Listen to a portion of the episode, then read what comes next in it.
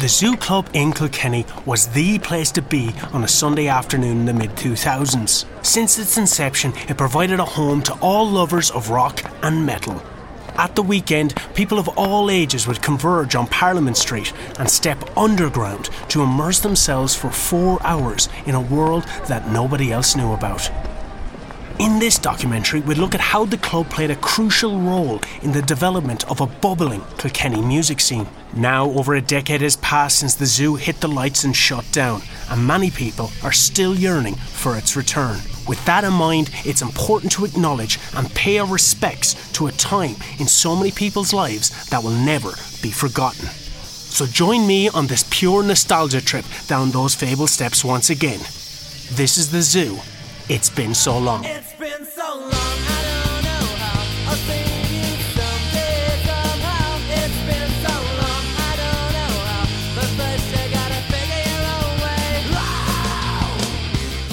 Hi, I'm Shane O'Keeffe, a regular gig goer to the zoo and lead singer of the band formerly known as Infected Prayer. Less said about that name, the better. I, like many others, place the zoo firmly within my heart. It was a club where diversity was celebrated, a place that became a breeding ground for artists to allow creativity to blossom. Thousands of people have passed through the doors over the years, each person with their own stories, their own favourite memories, their own bonds created. None of that would have happened without the initiative shown by one man, Andrew McGuinness. People may know the name because he's forged a very successful political career for himself. At the time of our conversation, Andrew occupied the role of Mayor of Kilkenny. However, many people are unaware of his huge contributions to the Kilkenny music scene. Andrew was integral to establishing the zoo as an avenue for hopeful musicians, a constant in the scene, and as the head honcho behind the operation, he gave a pathway for thousands of Kilkenny youths to express themselves. The first gig that I held in the zoo, I think, was 2001. Um, I would have been 20, uh, 21 years old. And before that, there was what they called the Mosh Almighty. Was uh, held in Mary's Hall, which is now the Medieval Mile Museum. Um, and as a teenager growing up in Kilkenny, that's what I always went to. I was never big into uh, sports uh, and all that kind of stuff. I was always, as you described, people that came to the zoo, misfits and, and music lovers and things like that. That's who I was when I was a teenager. Um, and we'd go to the Mosh Almighty every uh, second Sunday during the day, just like the underground gigs in the zoo. Um, and you'd have bands like uh, Victimized. Um, they were one of the main metal bands at the time that we all kind of loved. Uh, of course, Kerbdog were, were big on the scene back then as well. Um, but they would have, when they were playing at more of a local level, they would have been in places like the Brogue Maker, and that was a little bit before uh, my time. Um, but I remember bands like Gout. Uh, I remember going to the Fugazi gig in um, uh, in Friary Street, in Friary Hall, where uh, uh, Fugazi played and uh, Gout supported him, and it was just amazing. And I was lucky enough to get in through the door as a as a young lad, um, standing up on top of the, the speakers, looking down, and we all did stage dives and all all the stuff that I tried to stop you guys doing in the zoo. I did all that myself, uh, and I used to love seeing lads coming in, and I could see them at the side of the stage in the zoo, and I knew he's getting ready to he's getting ready to hop on the stage and do a stage dive. And sometimes I turned a blind eye, and more times I'd, I'd try to stop him, but I was that guy as well. And that's where it came about for me. There was a gap. There was Battle of the Bands back then when I was growing up as well. Um, and there was a gap. The all ages gig stopped in, in Mary's Hall. Um, the Battle of the Bands stopped. There was a good five, between five and eight years where there was no scene at all. A bit like right now. Um, there was no scene at all for uh, young musicians, underage musicians, to play. And I just thought, well, I was in a band at the time. Uh, I was in college studying media production and sound engineering. Um, I had a pile of equipment um, and staging and lighting, and I thought, well, I really want to get that scene going again. And uh, I went to Brendan and Tony and Pádraig Morrissey, who uh, had the Zoo Club at the time. I was friendly with them. Those guys understand music. They were in my little fun house. They have a, a love of music as well. And I thought, well, they'd be the perfect people that might be interested in something like this. So I went down to them and I said, look, can I organise an all ages gig? Um, and I suppose a club owner wouldn't have seen the benefit in that there's not going to be much money made because they're not selling alcohol. Um, but I had the idea that if you had an all ages gig, you'll have the bands playing, you'll have their parents might want to come down and see them, or, or, and their friends. So there was always a real kind of community, family type atmosphere in there, and everyone was welcome. But that's where it started, really. There was a. Uh, I had loved that type of scene when I was growing up as a teenager. It had stopped, and I just wanted to bring it back again. Um, I never ever uh, thought that it would last so long, and that it would have such an impact on the youngsters coming to it, and on me personally. Um, and I would never have expected that, you know, over ten years after the last gig I ran, that I'd be sitting here doing an interview, uh, documenting that whole period. Uh, It really, it's it's really nice to know that uh, it had such a positive impact on people. In the 90s, Kilkenny had a bright and varied music scene. Bands such as Gout regularly sold out shows. Then, of course, Kerbdog, who found mainstream appeal in the UK, ended up cracking the UK top 40 with the song Dummy Crusher from their critically acclaimed self titled album. Bands like Kerbdog and Gout and Victimised helped pave the way for future bands to come. And after a lull in the late 90s, one band managed to cross over, and that's Slave Zero. A constant in the music scene with Slave Zero and his other band, Nearly Dead Jim. This is Bob Ryan. the one thing that did happen, I mean, like obviously, I kind of when I hit like ten or eleven years old, I would have been Nirvana, Pearl Jam, Alice in Chains, kind of into that, like, and all stemmed from being into Cure and the Pixies when I was a kid. Um, but when I hit like thirteen, I just uh, my cousin Billy was playing in Kerbdog, and I got to meet him and talk to him, and uh, it was you know like obviously I knew him growing up as a as a very young child, but like you know it was a not it's a different story now. It's like he's playing in a really really big band they're touring Europe with Helmet and all these other great bands. And uh, yeah, I was just over in his house talking to him, and he's just showing me all this really cool stuff. Um, and just kind of from there, like I'm just like, wow, it's just amazing to see a band from Kilkenny kind of get on an international level. Uh, so that was the kind of start of it. And then next thing you know, I met up with a couple of friends who were playing music, and there was like uh, gigs on the Friary Hall in Kilkenny. So this would have been around 1994, 95 and there was loads of bands playing and like you know the popular bands were of course Kerbdog but they were more like you know they were already kind of like playing uh, europe but the local bands were kind of uh, gout victimized uh, and just a, a shed load of other kind of rock and metal bands um, but you know everyone was kind of a similar age like maybe around the 14 15 up to 18 kind of kind of time and Friary Hall was a big one, and then Mary's Hall as well had a few big gigs. So yeah, like I mean, it was a perfect opportunity for me to get into music, and most of the music was actually hard rock and metal. Like it was all pretty heavy stuff. Um, because the real popular bands at the time in the metal scene were like Sepultura, Biohazard, Metallica, Pantera.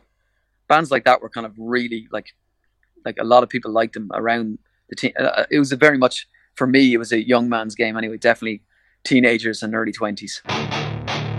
Andrew McGuinness. what I really strived to do at the time was, you know, I didn't think it was good enough for youngsters like me to be in a band and play through, uh, you know, a crappy guitar amp in a community hall uh, or a parish hall somewhere with no PA system, sound like you know rubbish because you don't have a good sound system, no lighting, no nothing, and uh, I thought that the best way to do this would be to have a proper uh, sound system, lighting system, stage and setup that you would expect for to have a professional band in a professional venue, and the bands absolutely loved it. Like the the system was huge in there.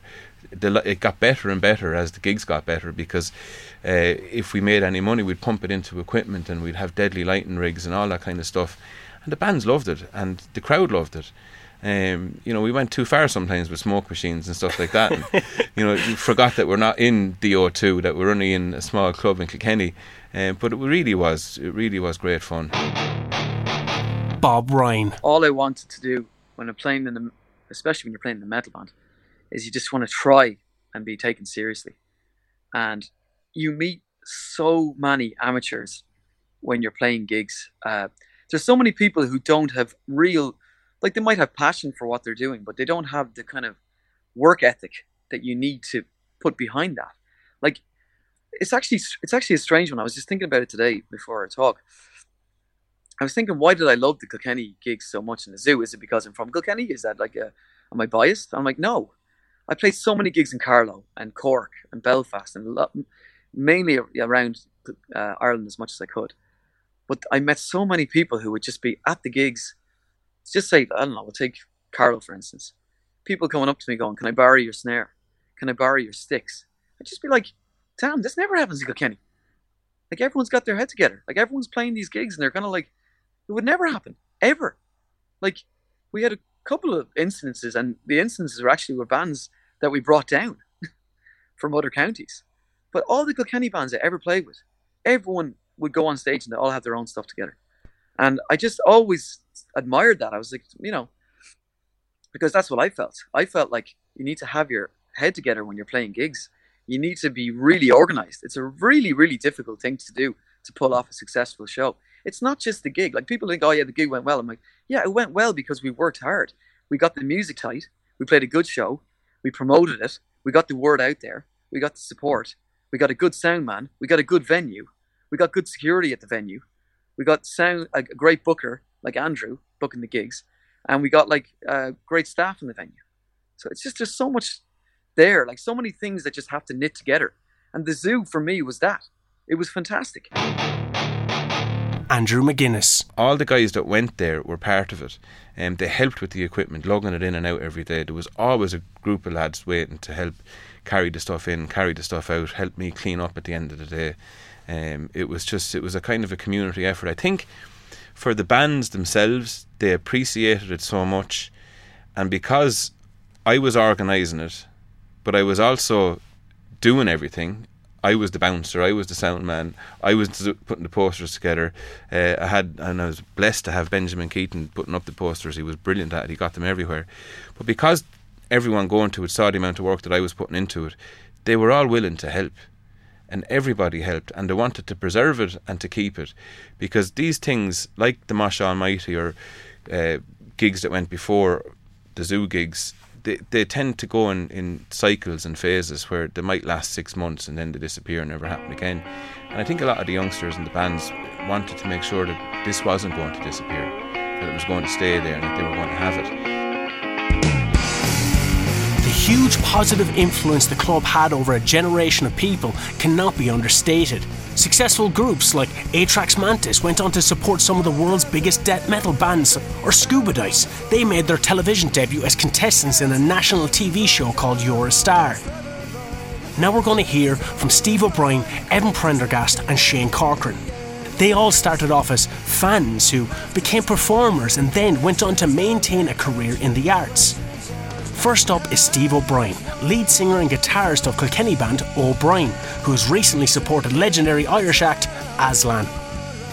the early memories were just um you know a group of people that liked rock music really um i mean kilkenny has, has always had a good music scene for other styles of music but you know me myself specifically uh it, it was difficult to find an area where there was rock music and so the zoo to me was like you know those sunday afternoons going down listening to loud bands um yeah, and just just the energy and, and feeling of, of being at a venue where there's a live rock band playing and you're feeling the bass, you're feeling the kick drum, like you know, it's it's it's in your face, uh, and the energy. I just I'll, I'll never forget the energy of the gigs down there and the feeling that like everyone was there, absolutely loved being there, and it was like, you know, you felt part of that clique. It was it was it was like its own little kind of cult. So for me, like you know,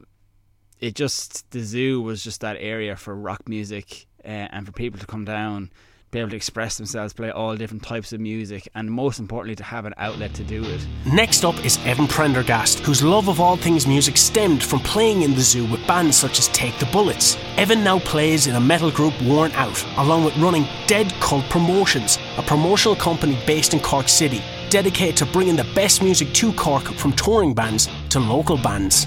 there is no way I would be as involved with music or pushed forward with music, even an iota of what I am now, if it wasn't for seeing regular gigs, learning how to book a gig, how to promote a gig, how sound checks work, how this and this like there was a community, there was like the battle of the bands was my World Cup.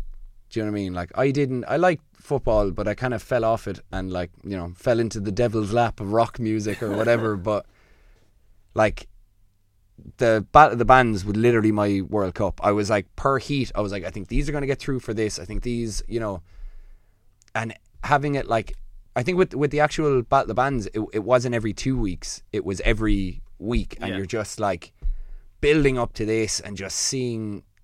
Like I actually, I think the only time a band that I was in entered the battle of the bands was during the sound check. We decided we break up. So as we did the set, we announced this is actually our last gig. And I remember um, talking to Ken McGuire and Alan Dawson years later about it.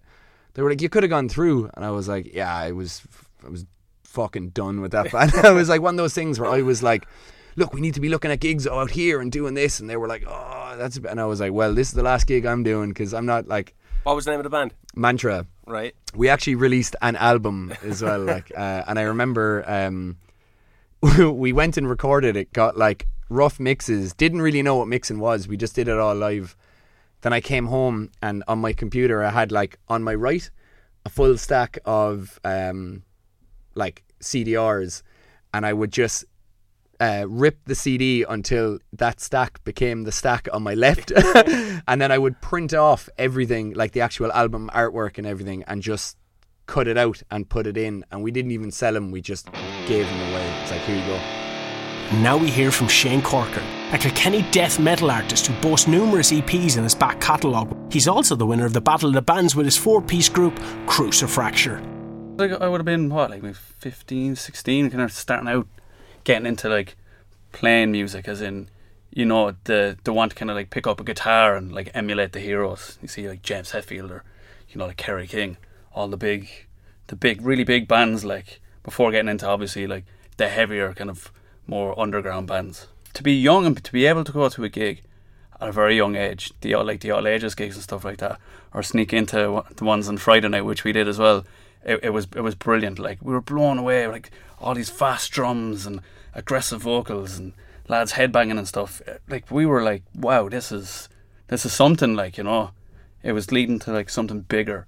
I think like, and it was kind of because of that that really led to other people starting to learn how to play that music, which was like you know cool as well because then you're learning off your friends and they're kind of like oh I'm getting this new bass and you're like oh I want to play that and it was it was just really cool time like to get into music at that age Steve O'Brien. I remember the first time, right, I bought a pair of Converse shoes, right? And I remember I bought them in Stephen's Green and I brought them back to Kilkenny. And I genuinely think, now, you'll probably get Bob Ryan after here, here or, or or maybe Jimmy Trigger or someone, but I I think I was one of the first people that I saw wearing Converse anyway. but I remember the abuse I got for wearing Converse, you know, from from like you know colleagues at school that maybe were into sport that wore Nike or unders. I know this sounds small, but at the zoo, everybody wore Converse, and I'll never forget that. Like it's such a small thing, right? But why did I wear them? I wore them because because Kurt Kurt Cobain wore them. Um, so I wanted to be like him. Like I, I was obsessed with Nirvana when I was younger. Like I was, uh, and grunge music and that whole movement and Linkin Park and all that early kind of, well, not early '90s, late '90s music, and and, and I dressed like them. So I, I, I wore baggy pants, I wore Converse, and I, I remember stepping into the zoo like you know on a Sunday, and everybody's wearing Converse, and everybody's wearing a Nirvana t-shirt, and everyone has baggy jeans, and like some people have long hair, like and. I remember just being like, "Oh man, yeah, this is this finally," you know, and like when the gigs end, you'd be hanging around outside, seeing who's going next week, you know, and it doesn't matter if, if it was sometimes the same bands playing like the following week, you'd still go down because that energy, man, you know, the, the the energy of and, and feeling of, of being in the same room as other people that have a passion and and love what you love in the same way that you love it. Um, that's a special feeling, you know, and and that was probably the only place I probably ever felt that with music, where there's a lot of people in the same room, um, that really love the same thing you love, and you know, sometimes I went down, man, and I didn't even know the bands. I went down to listen to the pre, like the in between music that Andrew Andrew would play, you know, and like because I wanted to be in the same room that other people listened to the song I liked. You know what I mean? Because it just it just didn't fly, you know, at home. Like my you know my parents didn't really like the same kind of music, and most of my friends in school didn't either. So that was an outlet for me to be able to go in and, and just instantly connect with people and have that.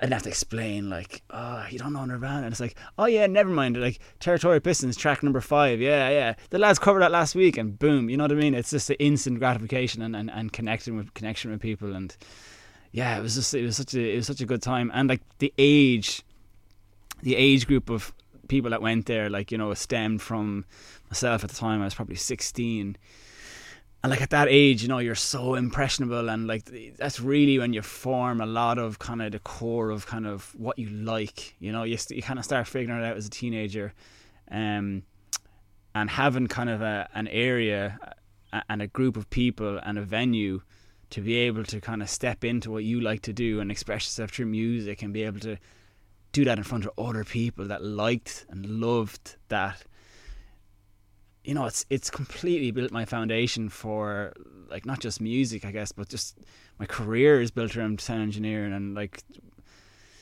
yeah it's just it just set the foundations for me as a person to kind of start the journey which I'm still doing today of of of changing and being you know trying to be more confident of what I like and and you know not being afraid of admitting stuff that I like or or whatever it may be. And it started man with those pair of Converse walking into that room, you know, where everyone was wearing the same clothes as me and and um, listening to the same music and singing the same lyrics and seeing people even from S&S the shop you know that I maybe would have saw over the years in the shop that I wanted to talk to and like they're playing and I, I, I had an excuse to go up to them and say oh man that was a great gig or or whatever, you know. And what's really interesting, actually, what's really really interesting when I sit there and think about it is when I was younger, man, at that at that age, in, in that group scene of, of the zoo, like most of the people I looked up to, musicians wise, were actually in those bands. They weren't rock stars. Like obviously, I loved you know Nirvana as an example.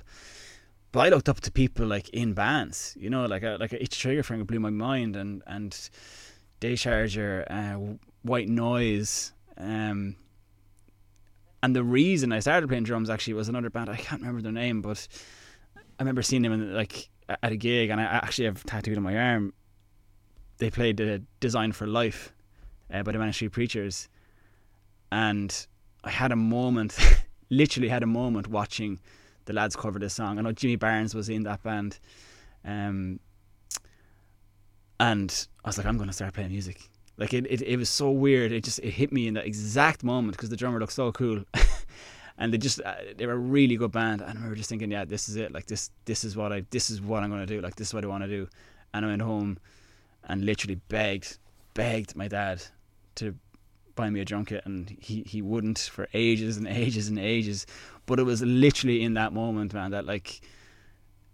I just felt like, yeah, this this is what I want to do, and it's all because of the zoo and that nurturing kind of environment that allowed you to go down and like what you liked, you know. And I think that's it's rare in life you get that these days because of the way you know a lot of things are gone on social media. That it's you know it's harder kind of to be impressed because there's so much talent out there. You can watch videos of bands on your phone, you can watch them live streaming, but it's irreplaceable the feeling of being at a gig and feeling a kick drum go in your chest or like feeling the bass nearly shaking you. Um, and yeah, I'll just never forget like seeing that band and just yeah, I'm gonna start playing music. You know, it was it's ah, it's incredible. Just think, thinking back to it, you know, I haven't really thought back in a long time, but even seeing your band as well, man. You know, even seeing my friend's band, like just that was another whole part of, of the zoo as well. Was like every single one of my friends that I started to accumulate, like from going there, from different schools, were all in bands, and so like you talked earlier about camaraderie, like that just went to a whole new level when you're sitting there watching your own friends play. You know, and, oh, you're on before us. No, no, oh, no, you're on before us. And like, oh no, well, we're the headline then. No, nah, we're the headline, and you know, and it didn't matter who was headlining, but like you went on and like you were you were all there, like and and this is alcohol free as well, like no booze at all, you know, and God, like just you know, I just think back to it, like you know, my my, my dreams were so big, you know, like I genuinely, genuinely believed that like I could be a famous musician, you know, and um, yeah, it all stemmed from just going to that club, man, you know, and, and, and Andrew McGuinness setting that up, and yeah, just I, I miss it. Like, Evan Prendergast. it became an absolute obsession. There was no kind of easing into it. I was like, I always knew I loved music. I was, you know, playing it in my bedroom and stuff. But once I saw it, because it, it's one thing to go see Metallica in the RDS. You're like, okay, that's amazing and that's influential and stuff. But it's like you're aware of the a million steps that you have to go to to get to that level. Whereas when you start going to somewhere like the zoo, and you're like, that guy's my age. I can do that. As in, what? Who do I have to talk to? Like, I, you know, I remember like going up to Andrew. One of the first things, uh, one of the first things I ever said to Andrew, like I don't even know if he'll remember this, but I was like, Andrew, I don't have a band, but I will. I want to play here, and I'll figure that out, and I'll get back to you. And he was like, Yeah, cool, and just gave me his number, and I was like, I will get back to you with a with a band, and I will do this. Like, it just blew my mind of going looking at the RDS with Metallica and then seeing like, oh well, it starts here, so this is where I need to pay attention to. Like to go back to Bob, it would be such a massive deal for me. I'd get like because Andrew would know that I loved Nearly Dead Jim. Do you know, like they're not a metal band, but I'd love Slave Zero and the other band that Bob was in was Nearly Dead Jim. Loved them both, and I remember getting like a text. I'll never forget it. I was getting a text on the way home from Port to Kilkenny, and uh, get a text from Andrew McGuinness just being like, uh, "Hey, uh, do you does Manchester want to support um, Nearly Dead Jim?" And to me, it was the equivalent of getting asked to support Metallica mm. because for me, it wasn't like, you know, there's big bands or whatever, but because I was seeing it live, it made it more real that I connected with it more. So me seeing Nearly Dead Jim and having like their quality CD compared to like what we were doing at the time was just so far beyond that that it really made me feel like right these are these are proper like you know? And still to this day it's like someone died to be the weight of it. I love it like I s- like Bob has sent me their CDs still have them. Love them. Well, someone died to be the way you look, but I see. One of the most important initiatives from the zoo days was the Battle of the Bands, a tournament where over 30 bands in the county competed for the chance to record an EP. The atmosphere those days were electric, and every year it provided an opportunity to pay off on a year's worth of work. Andrew McGuinness. the time I started the Battle of the Bands, there wasn't enough bands in Kilkenny to have a proper competition to justify the, you know, the sponsorship I was getting, you know, recording sessions and things like that. There wasn't enough bands in Kilkenny to, to do it, so I opened it up to every to the southeast, and we had a, a, a load of bands. But leaving Kilkenny, the title "Leaving Kilkenny" was was something I didn't want to see Yeah, happen. Um, so we just made it a local competition. But because the gigs went on every second Sunday, it gave bands the chance to not just play in their garage to five or six friends anymore, um, or their neighbours that are complaining. It gave them a stage to perform on, and it gave them a social outlet, and it created a scene. I unawareingly created a scene. I didn't set out to do that. I just wanted to put on the gigs, and when the scene was there, the bands just came out of the woodwork. I remember at one stage we had the battle of the bands lasting nearly two months. There were so many bands in it. Um, and it just came out of the woodwork. So the first battle of the bands was Penfold DM, and it was the second battle of the bands that Itchy Trigger Finger won. And I think that around that period, that's where it started to really take off, with loads of bands in Kilkenny. Um, you could you'd walk down High Street, and you'd see teenagers all dressed in, in the gear. And you know I suppose all the stereotypes emos goths and all that kind of stuff can can be applied. But to me I just looked at them and I suppose I just thought wow this is this is amazing that youngsters in Kilkenny are comfortable with dressing however way they like um, enjoying their friends, enjoying their music, enjoying their gigs, and expressing themselves exactly how they want it, and been really comfortable and happy with it. And a community of people, of like minded people, evolved from that. I just thought that was probably one of the best things that ever came out of that whole era. The alumni of Battle of the Band winners goes to show how varied the sound was in the zoo, from death metal acts like Crucifracture and Atrax Mantis to the catchy pop rock sound of My Pet Jeep. the zoo was truly a home for different, distinctive music tastes. However, one of the earlier winners became synonymous with the Kilkenny music scene. Led by charismatic frontman James Doran, more commonly referred to as Jimmy Trigger, Itchy Trigger Finger became a catalyst of what rock was going to be in Kilkenny. Since then, Trigger has gone on to forge a career for himself in the US by being a singer in various rock bands, going on many US nationwide tours. Trigger has become a living, breathing success story emanating from the zoo. when you say those things, I literally my skin started crawling. I was like, oh my god, I was that. I am that. I guess. Like for me, and I don't know where it ever came from. From the the very first time I ever stepped on a stage in front of people, and in Kilkenny, I knew nobody. Like that mm. first show that we played, they just knew me as, oh, that's your man from the, the music shop down on Kieran Street. You know, and I'm like, all right. And for whatever reason, just like I'm not comfortable anywhere. Like I, I have like crippling social anxiety, which I realized in later years. I didn't know what that was. I was just drinking all the time, just to, as we all were, like you know, having the crack and just like, oh god, fuck. Um, oh, I swore, damn it. Uh, but once I got on that, that I remembered it. I remember the very first day, and I remember the the, the little theme song I made to open up the show, and I got up there and I was like, holy, this is this is home. I feel good, and I I have never been nervous ever.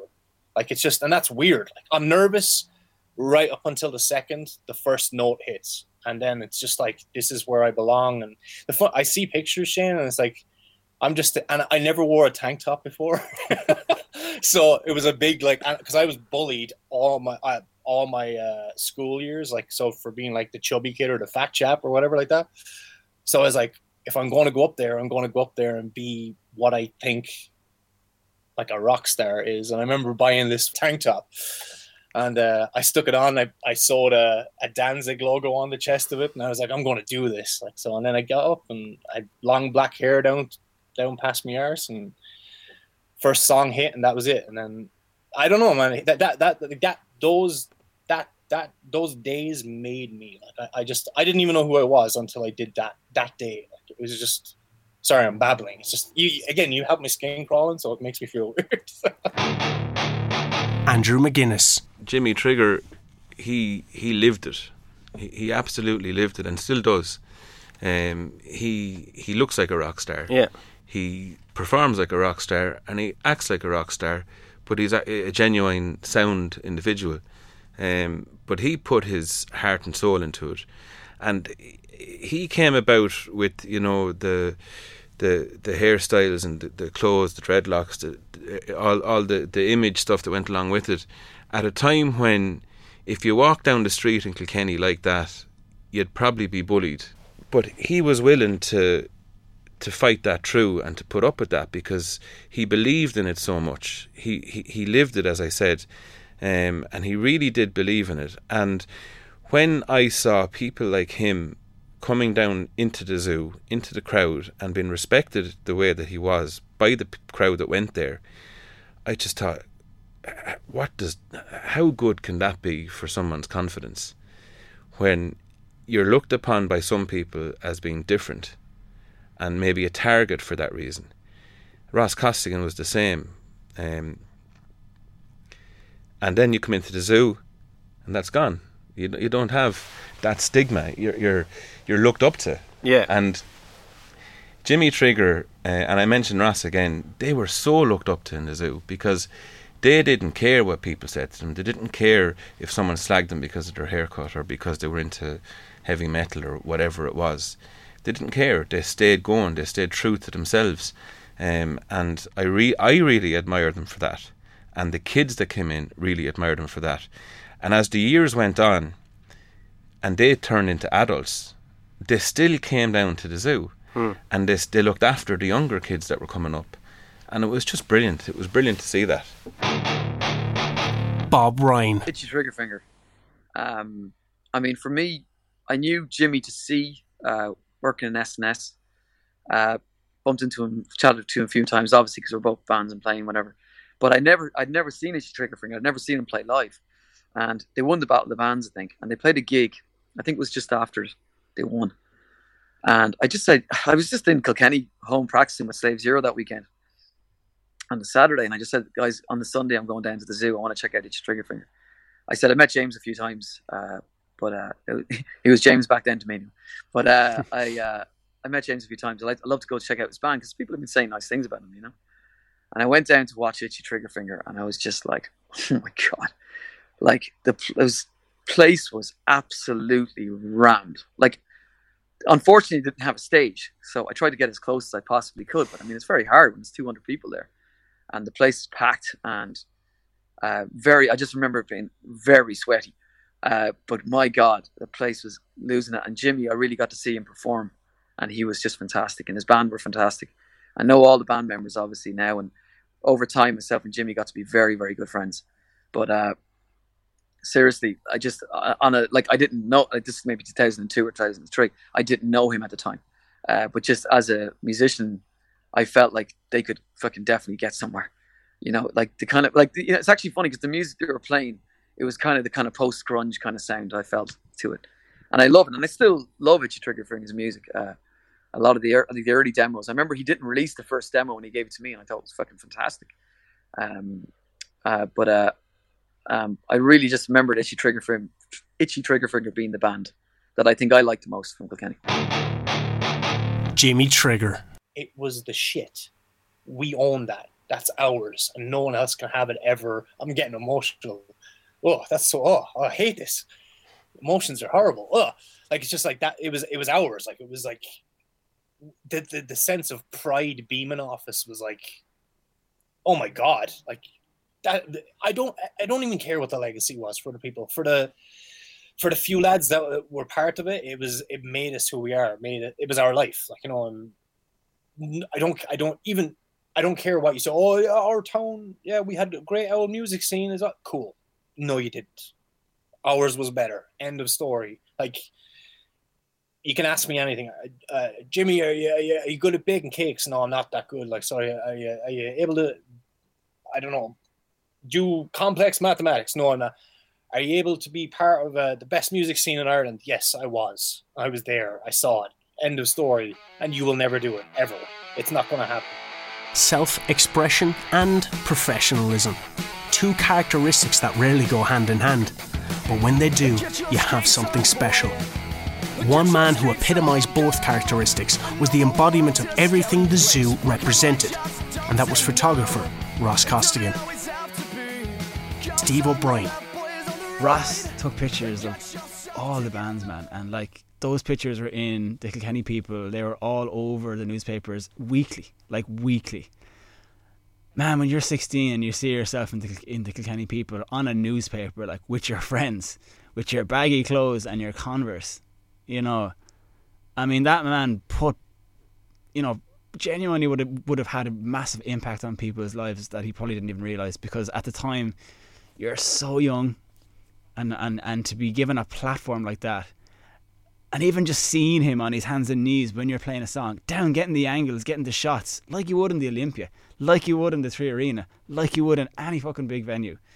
Seeing Ross down there like working getting the angles it just made you feel like you were a rock star like and it, it, it did. And every single person that I've ever spoken to about playing those gigs would be like did you get in the paper this week? Did he put your picture up? You know, and and he was such a big part of that as well. Himself and Andrew, like just they it's such a good, you know, strategy and and maybe maybe it wasn't even a strategy. Maybe it just came together like you know naturally. But as a team, the two of them just had it down, and they had a that the venue had the gear, and then with with with Ross taking the pictures.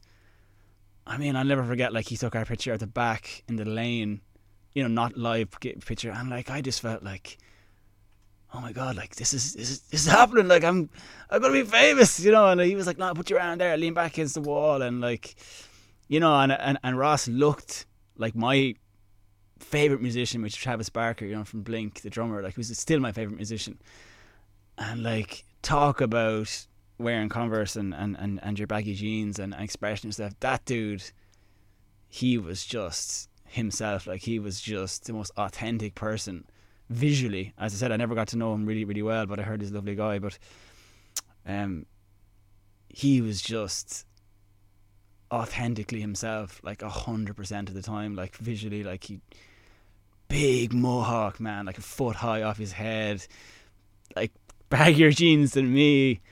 Um, Pearsons, he just looked like a rock star, you know, and and having been in the same space as someone like that when you're that young, and your my favorite band at the time was Blink, and and the way he treated everyone with such respect, and you know, he's he's he's he's pit he's all his pictures are probably still on the roof of Frank Salmon's po- you know shop with the posters like and yeah just like he was a big part of it as well. And uh, just because you brought it up the the professionalism of it like it was I mean you know I've been lucky enough now to play shows and like the Olympia and and the INEC Arena and big big big venues most venues in Dublin and Sweelands and like I I I got more of a professional experience thinking back to it than probably playing those gigs because you had Ross, you had Andrew who mic'd up every single instrument on stage and you did a proper sound check and you know had your own wedges and like sometimes you don't even get that in in small gigs in Dublin's now like you know that you would think you would. Um, so thinking back to it at that at such a young age, you it was as professional as it could have got. Evan Prendergast. What I loved about Ross was like if anyone tried to, in any way, like put him down or say something, the lad is like the most witty, quick person that if you have a guy trying to rip the piss out of Ross, he doesn't even need to look at them. He'll just say something so snappy, and everyone else in the rest of the room is laughing at the person that was trying to make fun of him. And Yeah. it's like with ease because you know, he he he gets so used to hearing the same old shit. It's like none of the insults that you're coming up with are original. Fair enough. If you come up with something really funny and original, yeah, oh, you got me. But it's just the same. Like you're not even trying here. That he's like, I ha- do you do you have any idea how many times I've had like you know when you're in the shower and you just think of the best one. It's like wait till I get to use that. What- Yeah. Like that, done. Like just person put down, and it comes with the confidence of knowing what you want to do, being confident in what you in your ability to do it, and knowing that if you get up there, like you're never. I don't really remember any zoo gig that there was just nobody there. Do you know mm. what? There was just always a crowd there. So you know right well it's like there's always going to be a market for what you're doing. Do you know? The rise of the zoo had a profound impact on the future of Kilkenny music. However, the closing down of the club also had a pretty significant impact on the landscape of music within the county. Now, many bands tend to go down the route of cover bands or become singer songwriters. Original rock music seems to be falling to the wayside. In our hometown, a venue of that magnitude is something that is severely lacking, and the art form seems to be fading. It's important now to find out just why the club shut its doors. Jimmy Trigger. it's probably a, an accumulation of many things. It was probably oversaturation as well, because we got a little bit cocky about it and we started putting it on like every two weeks, and it was almost every Saturday night and everything. And Yeah. it was almost like we ran out of bands as well. Like so, just and then yeah, like bands like Slave Zero went on to do kind of bigger shows or bigger things. So like doing a Kilkenny show was like kind of not. It wasn't uh, beneath them. It was just like they'd only do it like maybe once a year or something, you know, because it, it would be a big event. But um, and like anything, man, once it gets popularized, like everyone wants to do it.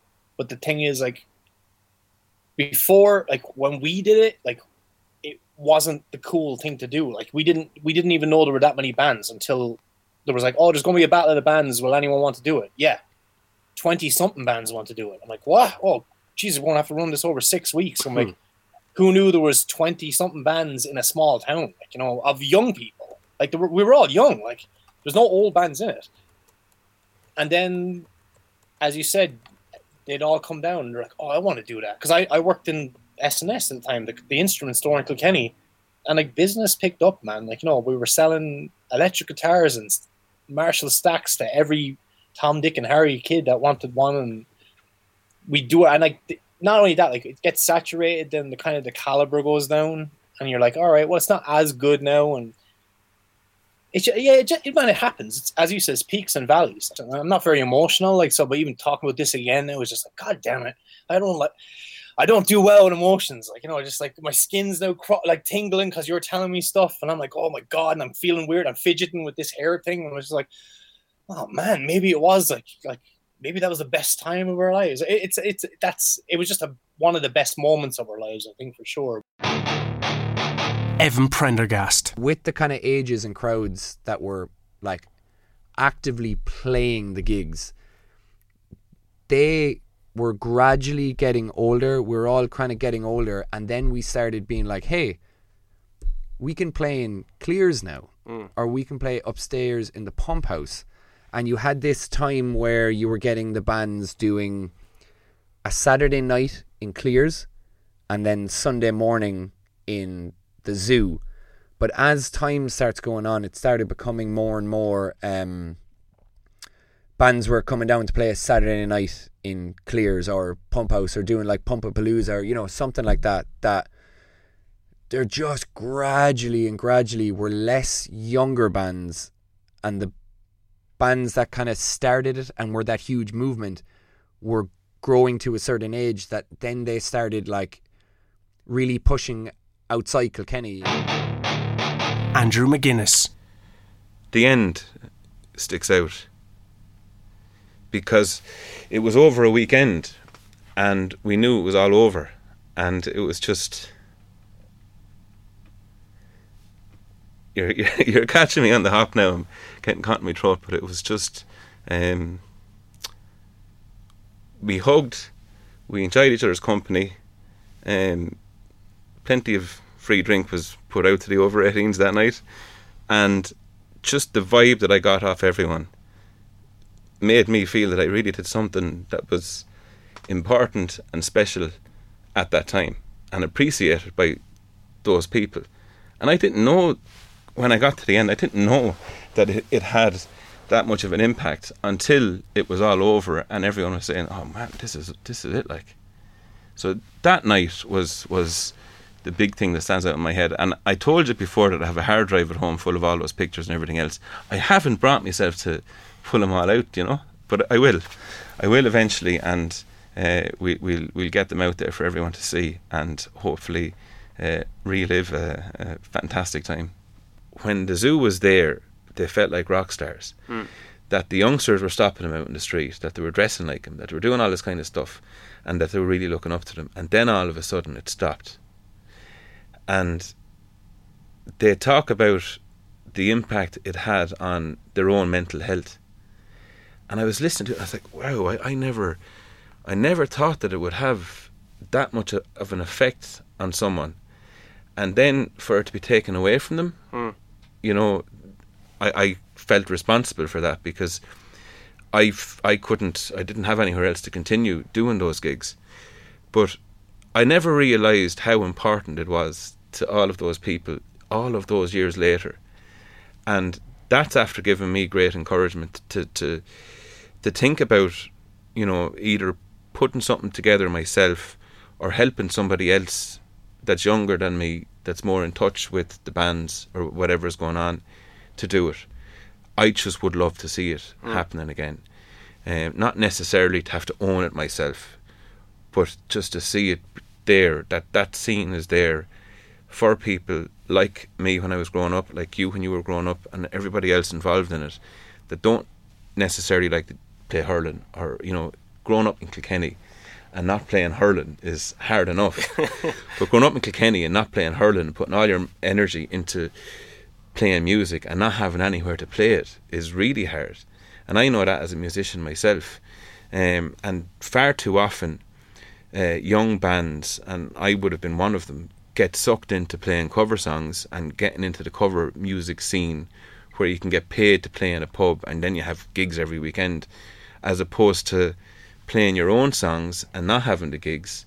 But every once in a while, just one gig of your own material is just mind blowing for someone that writes songs. And I really would love to see that platform being there for those youngsters again. The zoo was a place for so many people to call home. The legacy it leaves behind is seen in the friendships, bonds, and careers forged since the day it opened its doors. Ozzy Osbourne once said, I'm into rock and roll because rock and roll means to me freedom. I think that's what it meant to all of us freedom.